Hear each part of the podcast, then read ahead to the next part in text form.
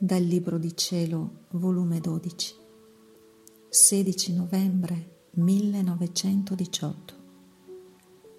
Le umiliazioni all'empio sono tante fessure per cui entra la luce. Facendolo rientrare in se stesso, gli porta la fede.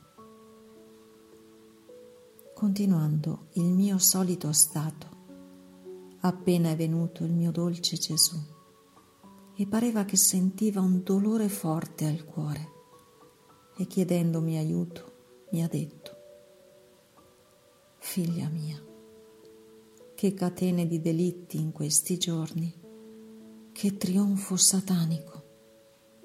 La prosperità dell'empio è il segno più cattivo e sono spinte con cui la fede si parte dalle loro nazioni e gli uomini restano come inceppati dentro d'un'oscura prigione.